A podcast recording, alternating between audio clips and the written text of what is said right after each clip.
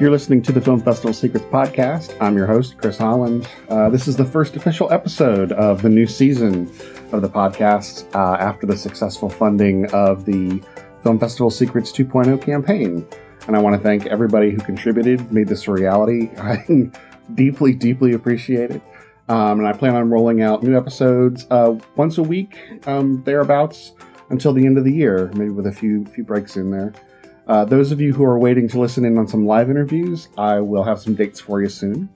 But until then, there are some episodes that I have recordings for already, so I'll be rolling those out, and uh, I hope you enjoy those as well. If you missed out on the campaign, you can still go to getmoresecrets.com and pre order the second edition of Film Festival Secrets, the book. Uh, and when you do that, you'll get the electronic versions of the first edition included in that price. Uh, and that includes the PDF, Kindle, and iBooks compatible files. So no matter what device you're reading on, you can uh, load those in and it'll be compatible with it. Uh, this episode is sponsored in part by the Taos Shorts Film Festival. You'll be hearing about them later, and uh, by partners like FilmFreeway and Seed and Spark. My guests on today's show are Alexi and Bodine Boling, the husband and wife filmmaking team who made one of my favorite films of last year. Uh, it was called Movement and Location. The film features, uh, I mean, I'm a big nerd, so I love this film. It's got time traveling refugees who have fled to their past, our present, uh, to escape the harsh conditions of the future. And they don't really go into too much detail about what those conditions are or, or why they'd want to flee them, which kind of adds to the to the mystery and the intrigue. But uh, it's an interesting, interesting concept.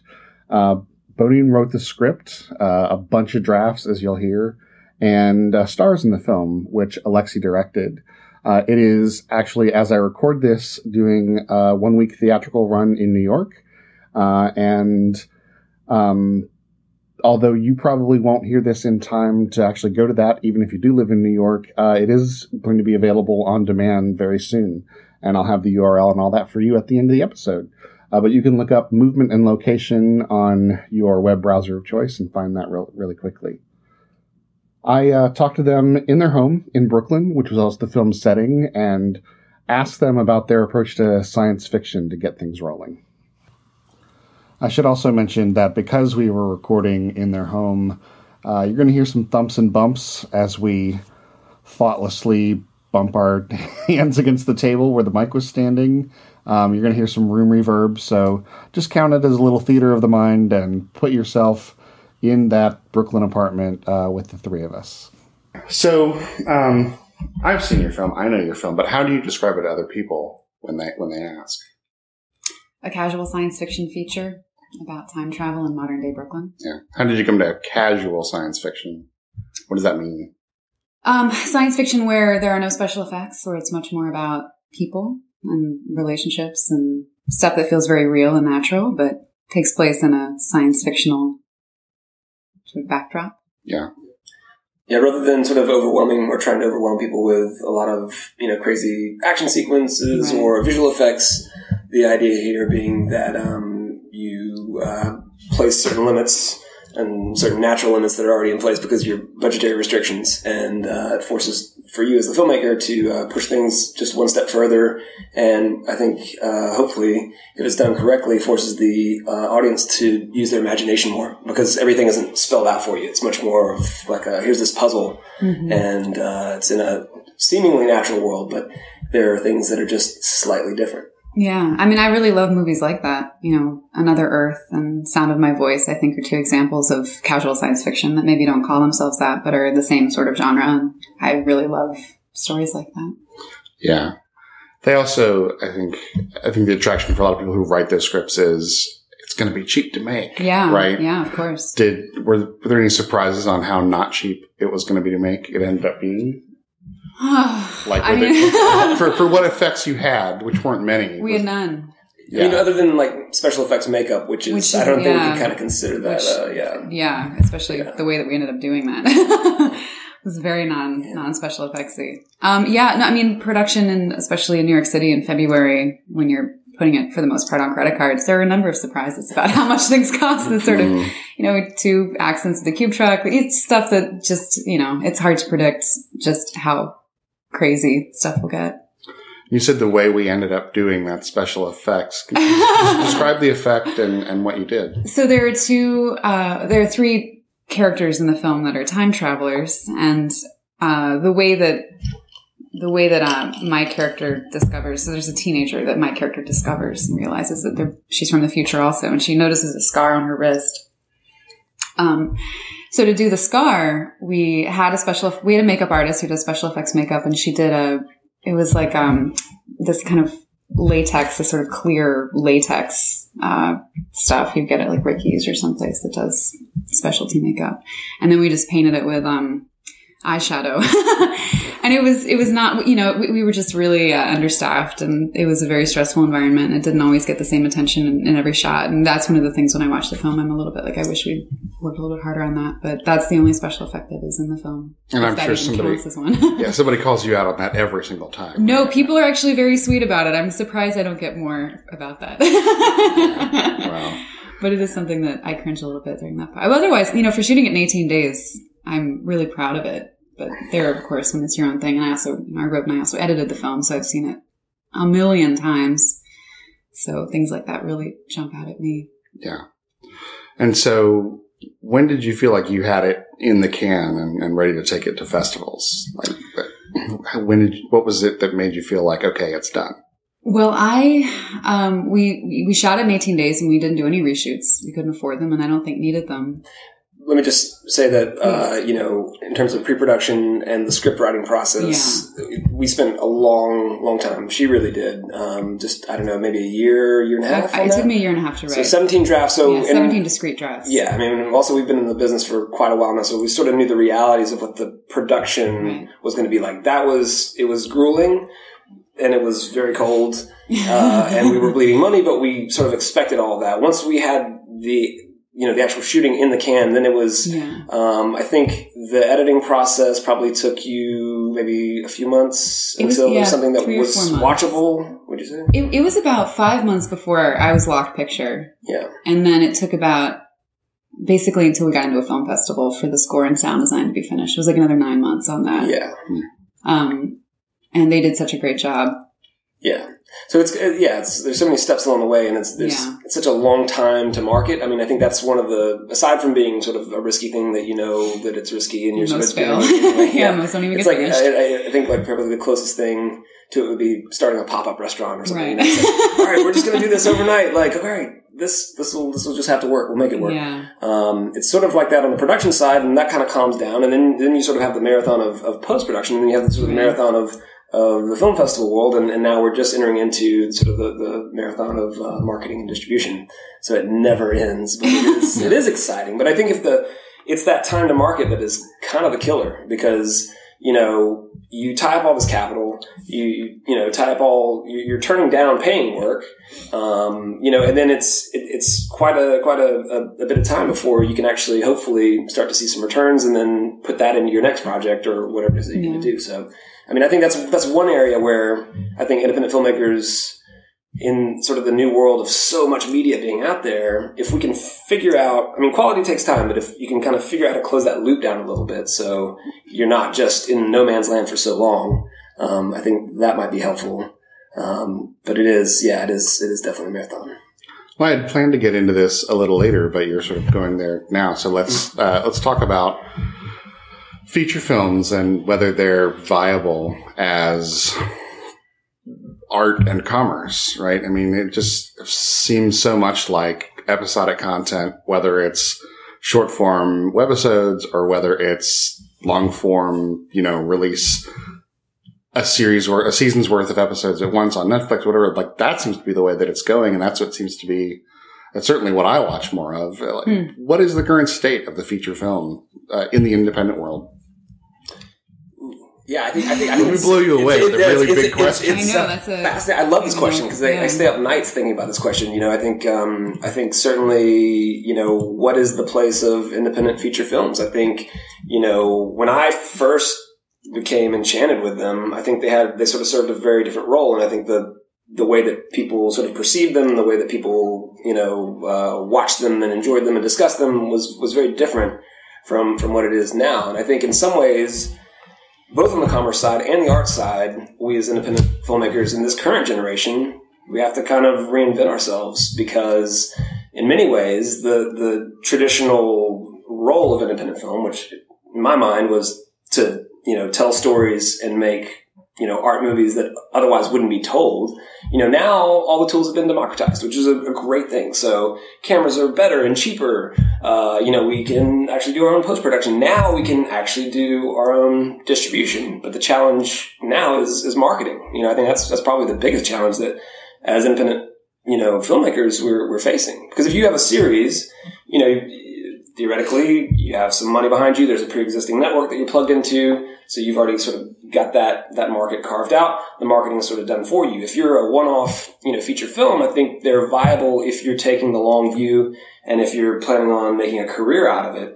But I think there is very much a big question mark in terms of certain budget levels that traditionally have been, you know, what it costs to make an independent feature film where I think you can get into a bit of trouble, you know, if you spend too much money.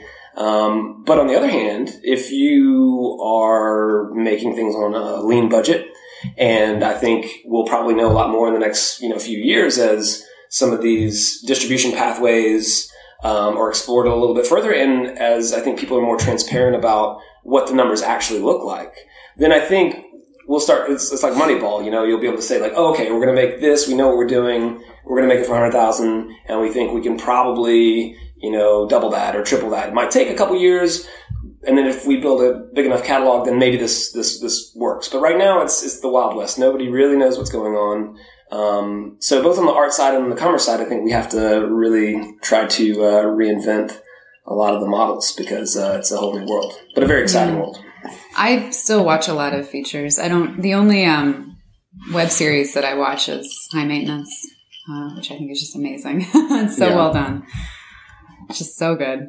Um, but I, I really, I really like features, and I really like that form. And as a writer, I think that it's such a great length to really tell a story and kind of get into something. Um, and that I really enjoy. And then there's also just anecdotally, like I find something legitimizing, I guess, about having made a feature. Like I feel like I'm not that I necessarily feel that taken seriously, like in the industry as a whole, but like I, I do feel like that's I don't know. It, it just people respond to that as like having made a feature is like like all the time when I'm at parties and it, the subject comes up of making a film and going to festivals or whatever. People are always like, "Oh, it's a short film," and I'm like, "No, it's a feature," and it's like they instantly their attitude about it changes. It's I mean, this is again just super anecdotally, but I have noticed that just in terms of like making a feature and the point of making a feature and trying to establish yourself. Maybe there's something still to that a little bit, the magic of movies, you know, even as the industry is changing so much. It's sort of upside down the the credibility of a feature versus the, you know, dollar per unit of effort, whatever that yeah, unit is, totally. right? Uh, when you, especially when you flip flop to advertising, which is, you know, for uh, I'm not saying there's there's not a lot of effort put into it, but you're making a 30 second mm-hmm. whatever it is, right? Yeah. And the the dollar per unit of effort there is just off the charts, yeah. right? I mean, you know, I know so many people in your position who are supporting themselves making 30 second commercials yeah and then putting that money into their feature films and making almost nothing in return for the feature film. Yeah. The feature film, you know, they, they used to say, I want to make a short film. It'll be my calling card, right? And I'll go to festivals and that'll be how people will know me. Well, now it's kind of like you have to make an indie feature. Yeah. Yeah, exactly. Right. And fortunately you can do that on maybe what you used to pay to make a short. Yeah. but, you know, the credibility, I mean, gosh, I think Sundance is up to, something like 10,000 shorts a year now. Wow. Yeah. Wow. 10,000 shorts. I mean, and I think it's like almost, almost 15 total if you count features in there. So like right. the, the number of films they take in per year, the last hard numbers I had were about 12K. So I think it's, it's up to 15 now from, from what I've, the rumors I've heard. And so when you figure out you know, and not everybody is sending their film to Sundance. Yeah. So how many short films out there every year that don't get to festivals or just end up on YouTube initially, like that's an awful lot of narrative and documentary content going yeah, on out there. Definitely. It's It's mind blowing. Yeah, I mean, easier to get started, easier to learn, but making your mark is just, Yeah. you know, it's intimidating for sure. Um, Absolutely. fortunately, the only experience I had with filmmaking came long before any, any of this, and boy, I made every mistake in the book. Um, I'm actually uh, going to write an article about this uh, during this campaign because I, I want people to know that you know everybody starts someplace. Mhm. And I never set out to make a film. I had an idea for a movie, and a friend of mine loved it and ran with it. But um, you know, I gave him some money and helped him write a few jokes and whatever, and sort of watched as he did. And we made every classic mistake in the book. It was like it was a short, but it was forty five minutes long. Oh yeah. And it was mostly improvised, and it was kind of edited. I mean, I, I don't want to sell his work short, and, and his his wife, who is, you know, a professional industrial filmmaker, did did a good job. But you know, we broke a lot of festival rules, and it was clear that film was never going to play Yeah. festivals. Yeah. So um, it's just funny to think that later, you know, a lot later, I would develop any expertise in film Right. festivals whatsoever, having done nothing to even investigate how to get this film into festivals. But oh well, I don't think I knew. I I definitely didn't know how important they'd become to me later. That's for sure. Well, so let's bring it back around to, to festivals in your film. How did you guys get started with festivals and start investigating that that whole scene? I think we got started with a lot of rejections. Yeah, we got a lot of rejections. Um, you know, we aimed very high, like Yeah. everyone does.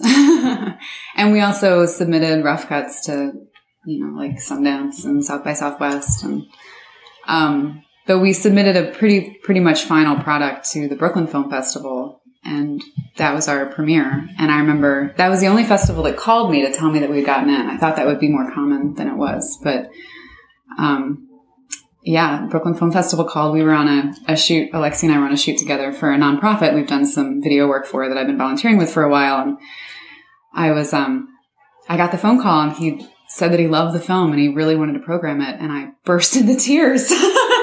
At that point, I was pretty sure that no one was ever going to take us. And not only had we spent all of our money and like three years of our lives on this project, but that literally nothing was ever going to happen with it. And it was the most incredible weekend. That premiere, they gave us two incredible slots. They gave us a Friday night and then they gave us a Saturday night. And then, um, you know, we shot in Brooklyn. Our, a lot of our crew and cast are in Brooklyn and all of our friends are in Brooklyn. And it was just the most incredible place to, to premiere. And then we ended up winning a few awards. I got best screenplay, which again made me burst into tears. we got the audience award and best score. The amazing Dan Tepfer scored our film and just did a beautiful job. Um, yeah, best weekend of my life, actually, that premiere. Yeah, the festivals were amazing, and I think the one one thing we just you know was new to us. It was a whole new world, and we certainly weren't strategic about it in a new way. We we knew that the odds were against us in terms of sort of the big festivals because we didn't know anybody there. It was our you know you know first feature film, so you know we were re- realistic about that. But the festivals that did accept us, I'm proud to say, they just pulled it off the pile. You Yeah, know? I we mean, didn't it- know any- yeah. we just didn't know anybody. It wasn't like we were a known quantity in any way. So Yeah. we just submitted it blindly and Threw it out of box. Yep. Um, Paid know, the full. fingers crossed and I, yeah. I spent probably two grand on festival submission fees. But yeah, we got into a couple places and I've had such a great time. Yeah, met some amazing people. Oh my some, gosh, some really great experiences. Great Q and A's. Yeah, and every time we feel like the festivals are sort of dying down, then we'll, we get invited, you know, to other ones, which is a cool thing. It is sort of a momentum that occurs. You know, somebody sees something somewhere, and then they say, "Oh, you know, this would be a great fit." So that's that's been encouraging. You know, Yeah. So you did Brooklyn in the fall It's It's about May. summer. Yeah. of twenty fourteen. uh, Yeah. and we're recording in mid 2015, and you guys are still getting invitations. Yeah, Yeah. we just the last festival. It's just been just over a year. We just played um, Sci-Fi London, which we were unfortunately not able to go to. It's the first one we missed. We were on a corporate job in Hawaii, actually. Otherwise, I would have been in London. Nothing else could have kept me away. But I needed the money more than I needed to spend the money, so we went to Hawaii instead. Um, and uh, we're going to be playing in a fantasy, science fiction fantasy convention in Tel Aviv. Actually, someone from Cool. there got in touch with me and asked if they could screen it. So that's happening next. And then we have a couple more science fiction fantasy specific festivals that we've applied to that we're waiting to hear from. So, yeah, and then release it this fall. Yeah, So, and then release it this fall. Oh, and we're also part of the um the Southern Circuit tour, Okay. which cool. is super cool. So we're going to be playing four art house cinemas in the South in October. Three three of those screenings are in October, and then we're playing in New Orleans in December. cool. That's part of that. We're very They're excited Flying about us that. down and paying us. It's amazing. It's the entire thing is the most. I couldn't believe when we got in. I was so excited. Yeah. What an honor. the Southern Circuit that does some really interesting stuff. Yeah. Um, you know, they've made sort of a cottage, cottage industry out of finding arts organizations that want film programming, but would rather just hire somebody to do it than, you know, and, and for cheaper than they could hire a film programmer. Of course. yeah. Um, and yeah, so it, I've known a number of filmmakers who have gone through it and they just get to hang out with other filmmakers Yeah. and, you know, just go from city to city and show their film and, and, you know, um, Yeah, I have to say, like that's been my favorite part of this whole thing is that experience of the Q and A and getting to share the movie with people who are super engaged and want to see it and have a lot of interesting questions. I think our best Q and A was Atlanta Film Festival. Yeah. I loved that Q and A. I loved that whole experience of playing that festival. But that was such a Cameron did such a great job leading it and mm, just had such a good time. It was magical. Yeah. yeah. For me, growing up in Atlanta Yeah. and outside of Atlanta and, and Georgia, And knowing that theater. I know that theater, seeing so many movies. I think I saw Mulholland Drive there. I mean, it just was this in my mind. It's like Yeah. the epic cinema. Right. So to be able to screen our movie there was a real treat. Yeah. It was really special. well, uh, location, obviously, in the title, um, Brooklyn is such a large part of that film. It's Yeah. a character in that Yeah. film. Uh, it- certainly, if you know Brooklyn at all and recognize, but even if you don't, you sort of you really get a sense of place out of the film.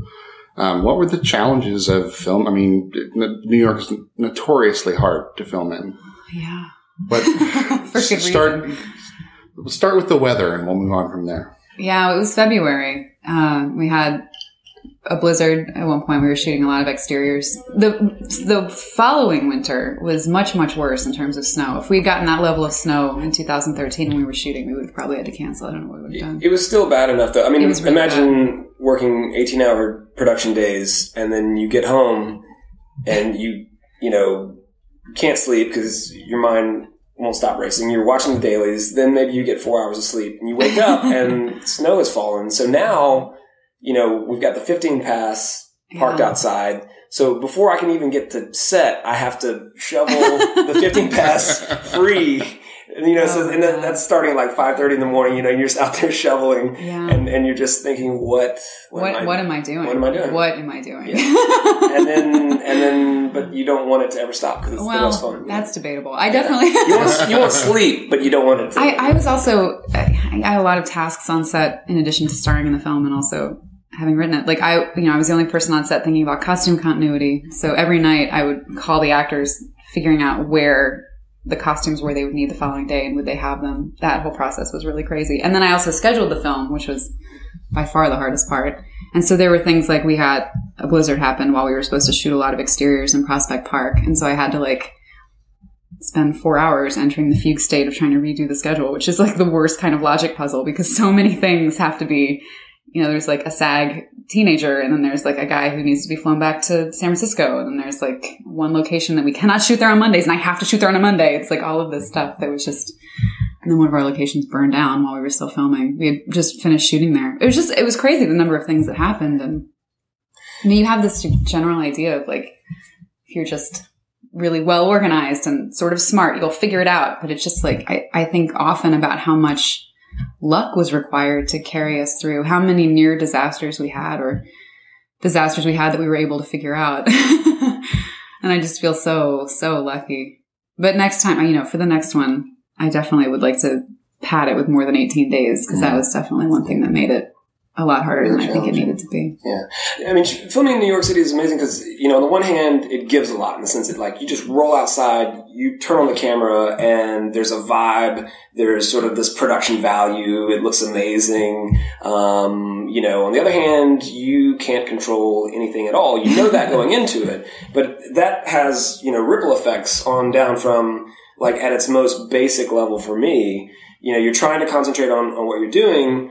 Um, you know, you're understaffed. Uh, you got incredibly expensive lenses and camera gear, like maybe out on the street, and you're at least for me, you know, if one of those, just one of those cases walks away, it's, it's like the worst nightmare. Your production is basically over. Like you, the, the, that one case costs more than the entire budget of the of the film. So you're you're filming, and then you're constantly like looking over your shoulder to make sure that all the cases are there. You're doing your case counts. Okay, we got like 18 pieces. All right, it's like move on to the next location. So it's something as simple as that. To you know, we had actors in NYPD uniforms, and you know, we had a couple instances like you know nine in the morning, you know, and somebody walks by and just starts yelling at our guys. yeah, like awful "Oh, stuff. I hate cops. Cops are the worst. Yeah. You know, 10 minutes of just, God. you know, our actors getting yelled at. I mean, clearly we're a film crew here, man. Like, we're just trying to make an art movie. Like, we're not, we're not in yeah, and we were shooting outside at that point, so we had to have actual like movie unit police officers present because we had Mm-hmm. you know people in cop uniforms, and so those guys were just sitting in their car, and you have this gross guy going by like yelling "effing pigs" or whatever, and like the movie unit cops are just like ah whatever. you know, yeah, I've seen worse. it- yeah, it gave, me, it gave me some respect for what they what they had to deal with, I guess, Yeah. on a day to day basis. But it's you know, so so there are these things that you just obviously you can't control, and um, uh, but it makes things exciting for sure. Nobody good enough to that you would ask them to sign a release, though. Yeah, well, They- well, let's yeah, see. were. I'm trying to think. Not really. I mean, I- there were there, we certainly.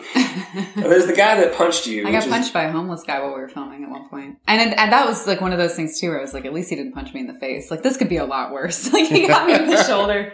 Yeah, he was. He was a nothing obviously broken. He could have had his own show, I think, but like you know, he was just like yelling stuff in the camera. Yeah. Um, I am a destroyer.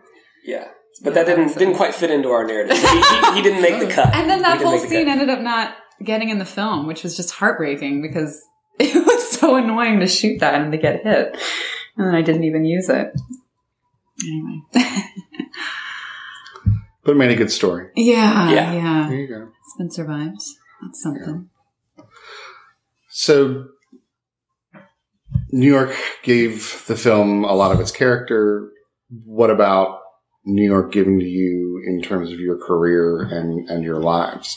Why why are you guys here in New York, and what's it doing for you? I'll start. I love I love New York. I'm from a town of 2,000 people in Maryland, and I moved here for college, and I never left. So I've been here for 14 years, yeah, 15, 15 years. Yeah, I moved here in 2000, and I um, I just I see a lot of theater. I just I love the city so much, and at this point, you know, our social circle, we have a lot of great friends and a lot of um, artist friends who I'm really inspired by, who are making it work. A lot of musician friends that I'm really impressed with their tenacity and because it is a very unforgiving city. It can be very, of course, expensive, and the weather is, for the most part, terrible. um, right now, it's not so bad, but it's generally pretty bad. And so, you know, there are these things that are difficult about it, but it's just there's just so much going on. And as a freelancer, I do a lot of voiceover. I do a lot of ads on Pandora, and I do um, a fair amount of video editing. But I'm phasing that out a little bit. I'm doing a lot less of that and more voiceover. Um, and there are just a lot of opportunities that I'm happy. I happen to know the people at this point. You know, I've been freelance for eight or nine years, so I just have connections that would be difficult to start over if we were, you know, to move someplace else. And I don't know where I'd want to go. I mean, I am so devoted to this ridiculous, expensive, filthy city that has completely captured my heart. what about you, Alexi? Hmm. Um, well, we were talking a little bit about this earlier, but I, I do think um, you know things have changed quite a bit in the past uh, decade. When I I went to University of Georgia and loved Athens, uh, moved to Atlanta for uh, one year. It was my first year out of college, and, and you know got a job uh, editing, learned how to edit, um, and I had a sort of my very first art film project going on. Um, ended up moving back in with my parents and taking over their garage just to finish that up. And at that point, um, and they, they weren't living in Atlanta at the time, but uh, uh, they were out in Augusta. Um, I just sort of felt like I, I don't know, you know, New York City always terrified me. That wasn't necessarily the first, you know, destination in my mind. I, I, I don't think I, you know, certainly visiting growing up, I just felt like, man, that's a place I will never ever live. Um, but finishing editing my first little film that took me five years to do, uh, you know, I didn't really want to go back to Athens, even though I love it very dearly. Um, didn't really want to go back to Atlanta because at that time, Turner was sort of the only game in town. You know, I mean, and I went in for an interview with them. I think it was like in broadcast ops or something.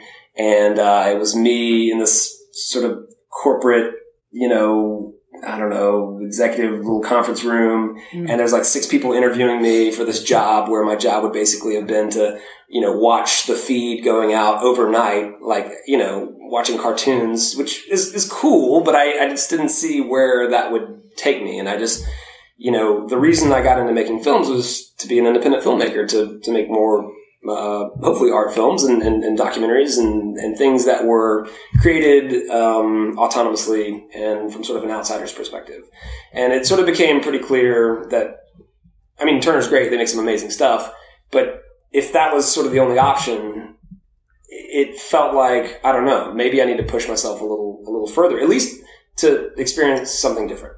Um, and so LA didn't seem right. I, I didn't really want to have to drive everywhere, and it seemed sort of like not the right fit. And and New York was the city where all the films that not all the films, but many many of my, my favorite films had come out of. There's sort of a certain sensibility, a certain grittiness, a certain challenge to it that I think scared me the most. And uh, my best friend from growing up had moved up to New York, and he's like, "Well, just you know, come up for a visit, and like you know, see see what you think." And I, I really was in a place where I just didn't know what the next move was, you know, and um, I I, uh, I, wrote my aunt a letter, and she had uh, grown up in New York City. She was a hairdresser, and she'd done Broadway stuff and a few films. And I just wrote her for some advice. You know, I was like, I don't know if I should go to film school. I don't know if I should stay down here. I don't know if I should you know check out New York. She said, Well, you know, come up for a visit. Um, and she put me in touch with uh, someone that uh, she met very early on, who was a, a PA um, initially when she met her, and who now is working for Albert Maysles.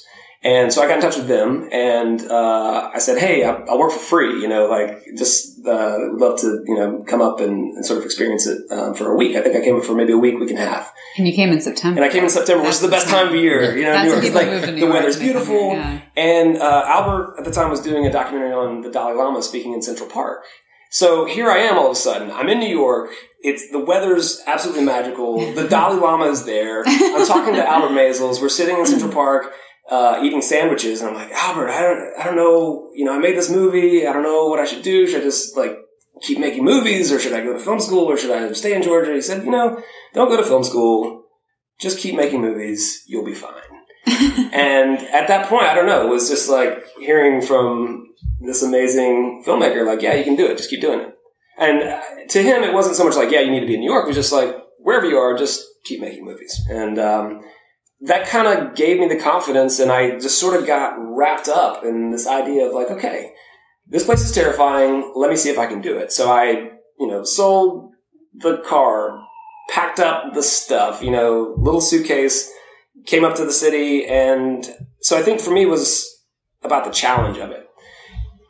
A decade flies by really fast. And now, and the city's changed quite a bit in that, in that 10 years, you know, I mean, uh, Brooklyn's changed immensely it's in some way, I mean, it was always expensive, but it's gotten more expensive. On the other hand, there's a lot of opportunity here. So you kind of have to constantly, you know, check in with yourself and you say, like, why, why am I here? I mean, my family's still down in Georgia. I love it down there. In the meantime, I look back and the Georgia film industry is, is amazing. It's just absolutely exploded. And I, I interned at the Georgia Film Commission back in the day before they were getting those incentives passed. And so to, to see that get passed and to see the massive economic impact that's had and all the jobs and all the creativity, it's just so beautiful.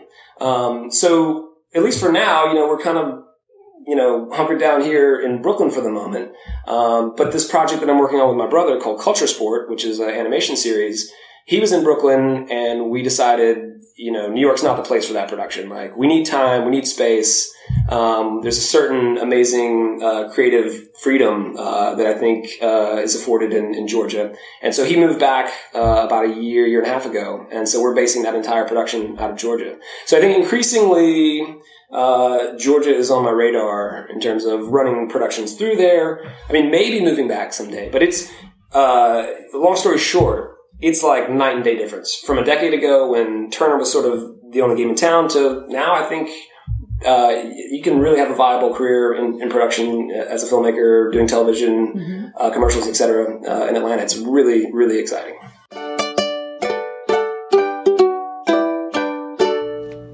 This episode of the Film Festival Secrets podcast is sponsored in part by the Taos Shorts Film Festival, taking place next year, April 7th through 10th in Taos, New Mexico.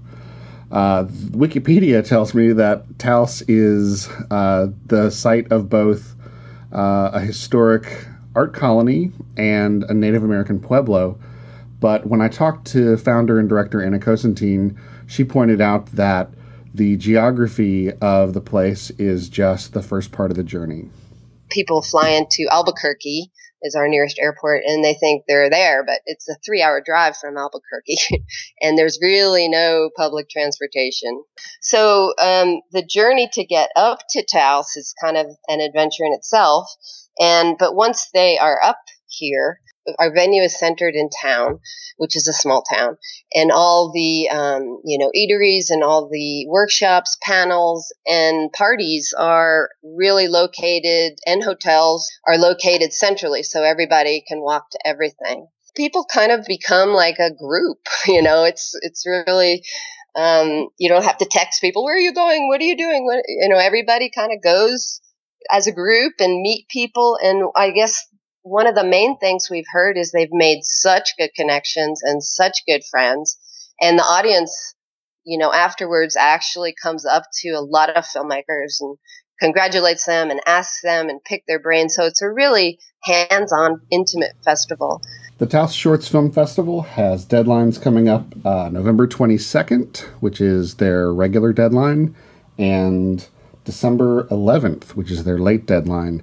So go to Taos Shorts, that's T A O S S H O R T Z dot com, or look for them on FilmFreeway.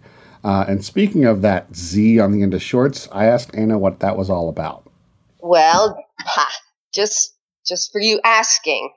I mean, why not? You know, we uh, we really fancy ourselves as a cutting edge festival, and uh, I think the Z kind of looks like a sword, like Zorro, you know. Um, and so the reason is to get people's attention. I mean, why not? What other film festival do you know? Shorts Film Festival uses a Z. Thanks so much to Taos Shorts and Anna for sponsoring this episode of the podcast.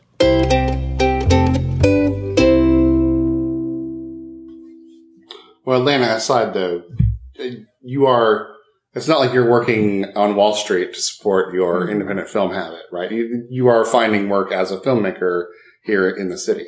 Yes, but the irony is this. Uh, 95% of all my work in the last four years has involved me getting on a plane and going somewhere else. Off in Georgia. Off in Georgia. so I think, I don't know if the universe is telling me something, but it's, it's, so rare that I actually have a shoot in New York. I have a handful of clients where, where it does happen, but uh, for the most part, it's been a lot of uh, docu series work, television work, um, or short form, uh, you know, uh, for the web, uh, documentary work, and it's always like, "Hey, what are you doing? Can you be in Detroit on Thursday, or can you go to Ghana next week?" Uh, which is which is cool, right? But it's it's like I don't know. I, I am probably on the road 250 days a year, like, yeah. and that's that's a hard pace to maintain. So when I come back to New York now, I just kind of feel like a tourist. I'm like, oh wow, this is a cool city. well, I'm sort of asking for, you know, the the kid who might be in Atlanta or Oklahoma or Minnesota or wherever, and they're sort of facing the same choice that you were facing. Do I stay here and make movies, or do I go somewhere place like L.A. or New York or now Atlanta? Maybe you mm. know. There's some, something undeniable about the fact that location provides you with opportunities. Yeah. Do you think that you know? Someone came to you and said, "Mr. Maysles, no." Um, but someone came to you and said, "What? What do I do now?" Right? You know, is New York the place for them? Ooh, uh, it's rough out there, you know. Yeah. And I, I think, um, I think there's been such a sea change. Um, I think, I think if I were to do it over again at this point, um, I'd probably stay in Atlanta. You know, if I were, if I were from Georgia, and if I think if, if that's where my network was, I think I think ultimately it's a, a question of collaborators, right? Like, you, it's a it's a team sport. You can't do it on your own why would you want to do it on your own? So if you're in a small town in the middle of nowhere, but you've got a great network of collaborators, mm. um, I think, you know, you have access to to the equipment. It's much more affordable now. You have access to distribution. So if you, if you have access to, you know, uh, collaborators, then you're in a pretty good position, especially considering the fact that nobody knows what's going on, including Hollywood, including the networks. I mean, five years from now, it's going to look entirely different. The unbundling of cable is going to have massive ramifications. Uh, you know, uh, who knows what's next? I mean, so I think you know, if it were 10, 15, 20 years ago, I'd say you really, you really should, at least for a few years, spend some time in New York or spend some time in LA. I don't know if that's necessarily the case. If you're good uh, on the sort of internet uh, networking marketing side, I think you can perhaps establish uh, a following and uh, maybe even some uh, potential collaborators that, that aren't from your exact uh, town. That's much more possible and doable than it is now. But that being said, um, there's a very real um, value, I think, to being in the place where it's kind of all happening. Um, you know, and, and I think you can certainly include uh, Atlanta on that list now. LA, New York, Atlanta, um, uh, Louisiana to a certain extent. Um, you know, there are active production communities if you can if it's enough to you know, if there's enough work in whatever your city or region is, like you can make a go of it. Mm-hmm. But it doesn't hurt, I think, to at least maybe experiment. If it's, if it's, I think if it, if it, if it pulls you or if there's a fascination or curiosity, even if you're just getting started out, you've got nothing to lose. Like spend a, a year in New York or LA or, or, or some place that is intriguing to you. And if it doesn't stick, then like go back. But, uh, anyway, I'll just say do what you want to do. I, I, would just like to throw in one thing, which is just really to raise awareness about it. But there's a wonderful program, a PA training program that the mayor's office does in New York, which is free. And uh, we got a lot of PAs on our film from that program, and they were amazing. And you're trained in how to like be on a set, and then those PAs are sent off to like higher profile projects than you know indie films, but also indie films. Um, and it's a great opportunity to learn I mean, I started as a PA and I kind of worked my way up. I didn't go to film school. Um, and I was doing like the coordinating track for a while and then I kind of switched over to editing, which was a helpful way to see, you know, how to do budgets and then also how to like put scenes together, which really informed writing. And so it all kind of like came together in a nice way for me. But I, I definitely feel like having the experience of working on sets in different roles is so important. And if you're a good PA, which is to say, can I curse? No. Which is to say, if you're not an asshole. oh, there it is. like you won't say a PA for long. You know what I mean? So I, I definitely feel like that's such a great opportunity for uh, for someone who maybe can't afford film school or doesn't want to go, which I completely understand, and I don't think the film school is necessary. Um, the PA training program is a great way to to break in. Yeah, and then you know PAs are paid it's still two hundred dollars a day, right? Like it's it's not a bad way to make a living, especially if you're young and you're you right. Know. And and I think that gets back to the question of place and city, and and I think ultimately the the driver of all paying work, which so mm-hmm. far has not been the, the independent art films, but I'm hoping that that'll, that'll, that'll change soon. But all the, the paying commercial or television work, it's all driven by relationships. Yeah. And if anything, I mean, I'd say that's maybe the, the great value is yeah. Not thinking of it so much as like, oh, what city, but it's it's more like what network of people. So if, if you can find that network of people uh, and build those relationships online, then great. Yeah. But but the fact of the matter is, whenever I come up for a job, if if the production company or the network asks to see my resume, I'm pretty much 99% sure I'm not going to get that job. It's always, uh, hey, so and so said you're great. Are you available? It's always the, the, and I think especially in today's world, everything is driven by human relationships. I think it's always been the case, but I think now more so than ever. So if there's enough of a network and enough of com- uh, a community, um, then stick with that. It's all about the people. Yeah. I think more so than just the shell of whatever city X, Y, or Z. Yeah. I, I also Neil Gaiman gave this great commencement speech a few years ago that I really love, which is he was talking to a arts school and he was talking about how to be a freelancer. And he was like, there are three things you need to be a good freelancer. You need to do really good work. You need to always do your work on time and you need to be a pleasure to deal with. But you really only need two, yeah. which I think is such good advice. Yeah. I love him. Uh, we'll do the Neil Gaiman love in in just a minute. um, there's a quote I use all the time from a friend of mine, um, a guy named PJ Raval. He's a cinematographer and director and documentarian out of Austin. and we were at um, the Independent Film Festival of Boston at a party, and I forget how we got to this point in the conversation, but he said, you know, you can be an asshole and work in this business, but it's going to cost you three times as much to make everything. Yeah. And it was a very telling statement of how willing people are to do, you know, discounted or free work. A, if they like you, Yeah. and B, if they feel like they're part of something bigger than themselves. that it's not definitely. just a soulless, you know, corporate whatever, Yeah. a commercial for Pandora Yeah. or Yeah. whatever. I'm going to listen to Pandora a whole totally different way from now on. Uh, is that her? No. Yeah. Uh, so, and and Neil Gaiman. This is a total also side trip that I may edit out. Who knows? Um, but I was at the Strand bookstore this afternoon uh-huh. and just thumbing through. I was in the kids section because that's where my kids are, and I have no use for physical books anymore. It's just like I'm on a why have them in my house? But um, I picked up a book called The Thirteen Clocks by James Thurber, which I'd never heard of before. I love Mm. Thurber's stuff, but Thirteen Clocks, what is what is this? And I opened it, and the introduction was by Neil Gaiman, and I'm like, huh, oh, and basically Gaiman tells the story of how he was on the phone with. Um, well, he introduces it by saying that the book is a rare treasure, like it's this piece of magic. And I'm like, wow, huh? Hmm. And he says the guy was on the phone with a friend who was having a miserable day, had just broken up with her boyfriend, having job troubles. And in the middle of the phone conversation, he just starts reading her the book.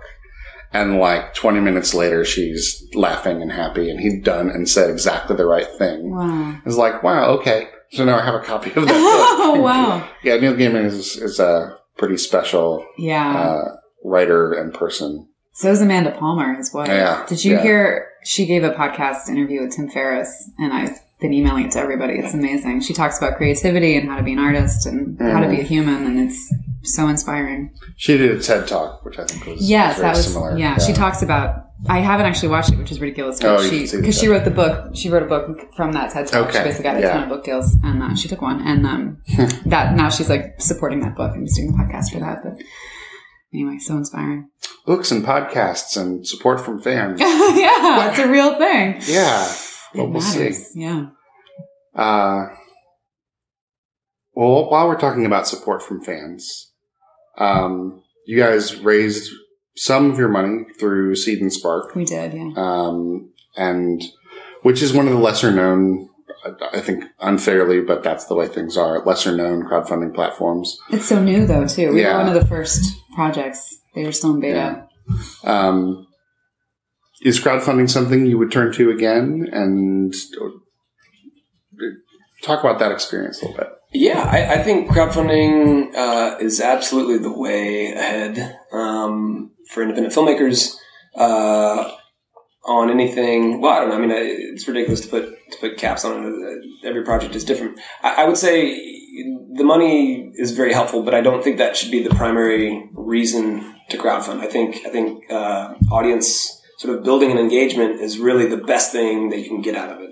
Um, the, the money really helps, of course. But I think that if you think of that as sort of a byproduct, um, and you focus on engaging an audience and starting to build that audience, um, I think that's where the, the real value is. And I and I this is something that you know for us, even though we we did crowdfund, we we didn't have that mindset. You know, uh, at, at that point, it was like, okay, how can we? You know, we've only got X number of you know pennies that we've saved, and and and so much on our credit cards. You know, we did need that extra, I think maybe third of the budget.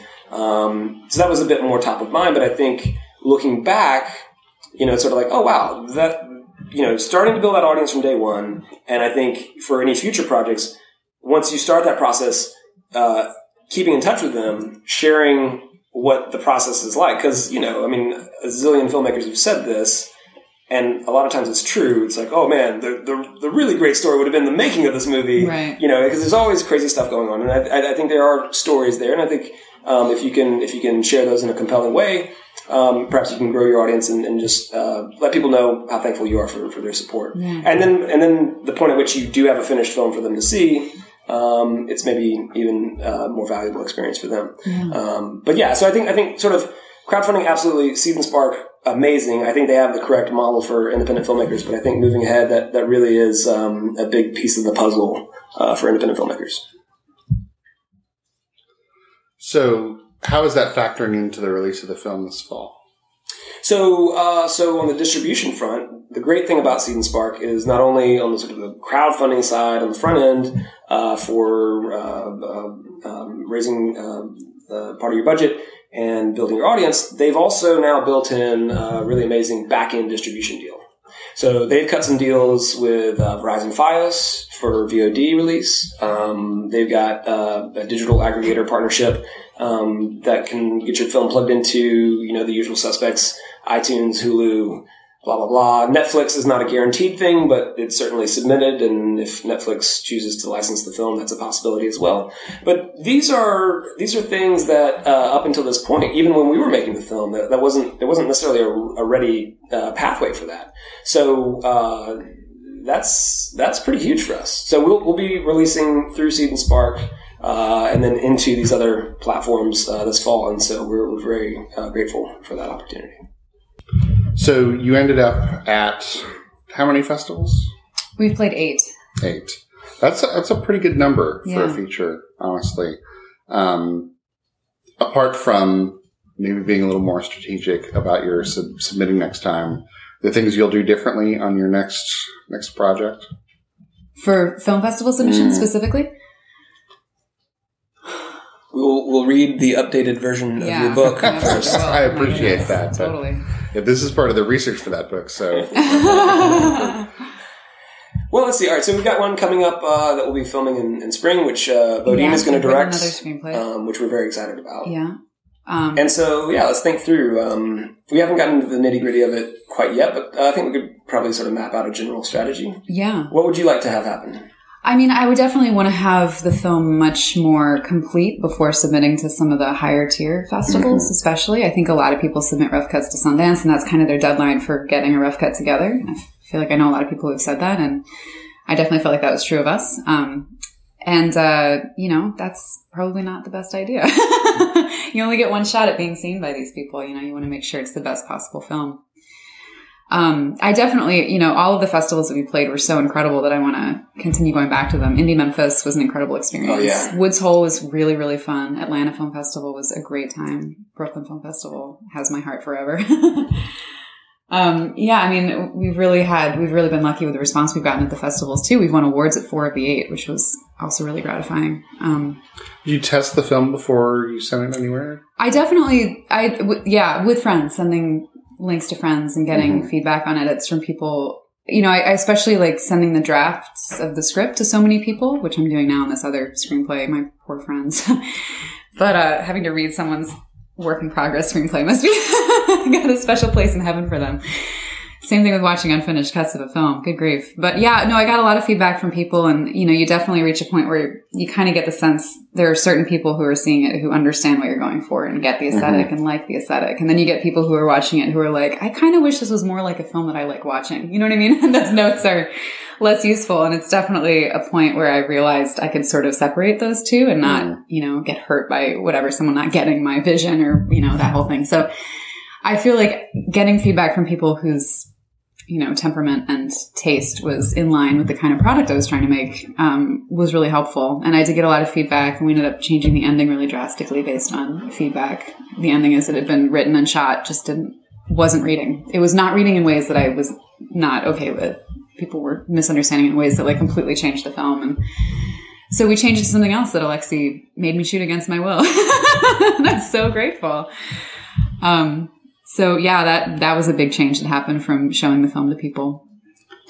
Yeah, I think, you know, thinking through sort of, and, and here's the exciting part, right? Is that, you know, for us, it's not, okay, we're just going to make this one film and, you know, whether it makes money or loses money, that's it. It- You know, we're really trying to take the long view and, and think about building a catalog over time and building a, career over a long period of time. So, uh, this first film, Movement and Location, however it does financially, uh, I think we made it for lean enough that it won't totally destroy us, and, and hopefully it's actually something that we can make that money back and roll it into this next project. But beyond just you know, for once, hopefully the money moving in the right direction.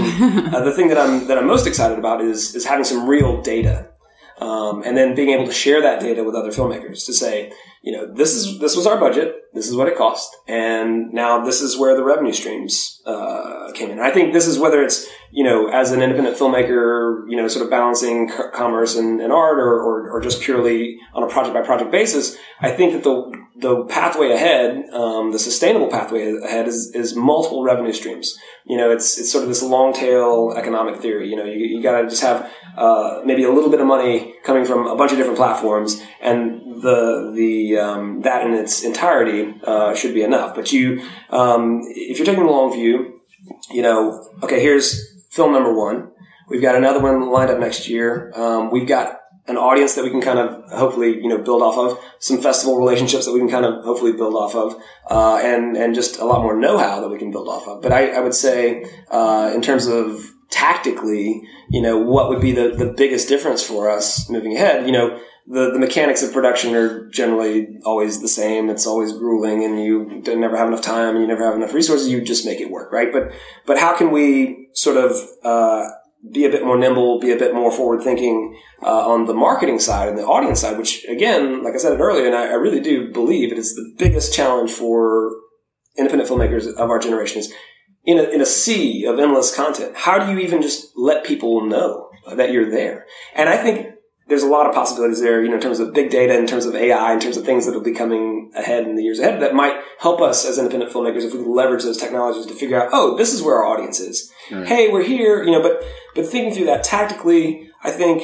uh, producing, having a producer of marketing and distribution and sort of social media outreach from day one, and who's on set every day and who's going to take it all the way through that would be the, the, the big difference because I think it will help on the festival side. I think it'll help on the audience building side, and ultimately it'll help on the the marketing and distribution side. And then that just is something that was never on my radar before, but I think it's absolutely essential because there's nothing worse than spending all this time, you know, all these resources uh, on a film that then is released into a vacuum. You can't have that.